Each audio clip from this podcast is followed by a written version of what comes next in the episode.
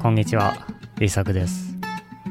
このポッドキャストでは、日本語を勉強している人が日本語で考えられるように、簡単な日本語で話をしていきます。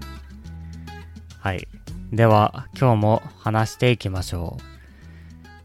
今日のテーマは、日本語の文法の自由度についてです。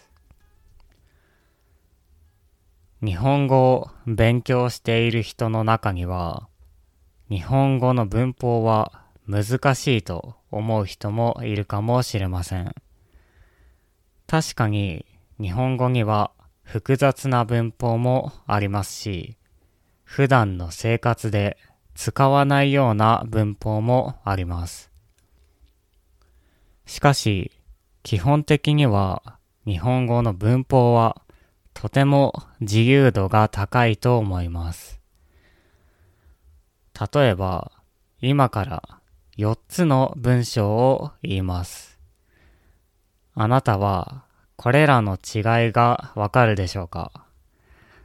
あるいは、どれかが間違っていると思いますか？はい。では、言います。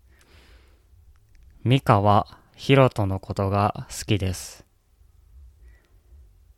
ヒロトのことがミカは好きです。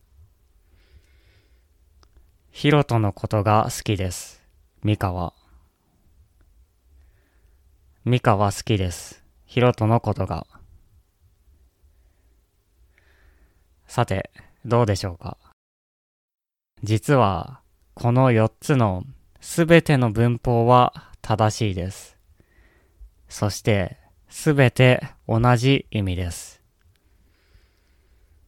おそらく、日本語の勉強で習うのは、最初の形、ミカはヒロトのことが好きです。でしょう。しかし、実は、ヒロトのことがミカは好きです。のように、 subject を後にしても大丈夫なのです。日本語はとても自由な言葉なので、順番は重要ではありません。例えば、この文法は3つのパーツでできています。ミカはヒロトのことが好きです。このパーツはどこに来ても大丈夫です。ミカはという主語は最初でも途中でも最後でも大丈夫です。ミカは好きです。ヒロトのことが。のように英語のような順番でも大丈夫なのですね。そのため日本語ではあまり順番を気にする必要がありません。それでは、どのようなものが日本語の文法の間違いなのでしょうか？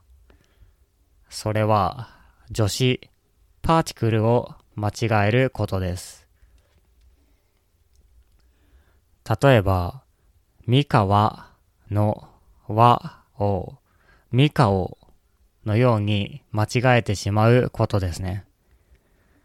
これを間違えてしまうと、すべて変な音に聞こえてしまいます。ミカをヒロトが好きです。にしてしまうと、 subject がミカからヒロトに変わってしまいます。ヒロトが subject になってしまうのですね。そのため、助詞は正しく使わなければいけないのです。つまり、日本語では順番よりもはやおなどの助詞の方が大切だということです。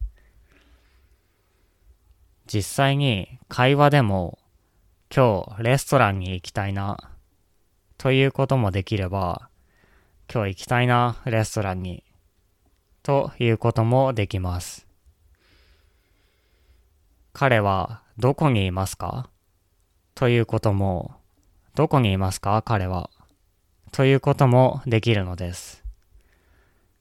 日本人はいつもの会話でこの文法を使っています。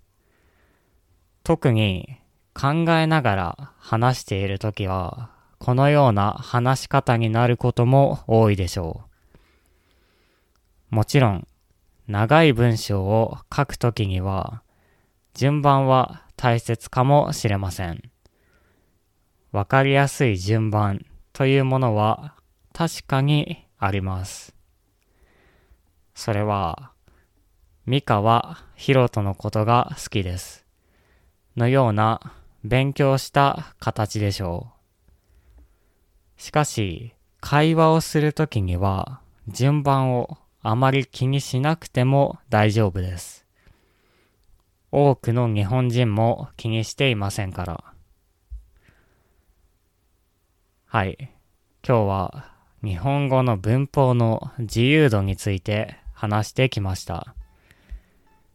日本語の文法はこのようにかなり自由度が高いです。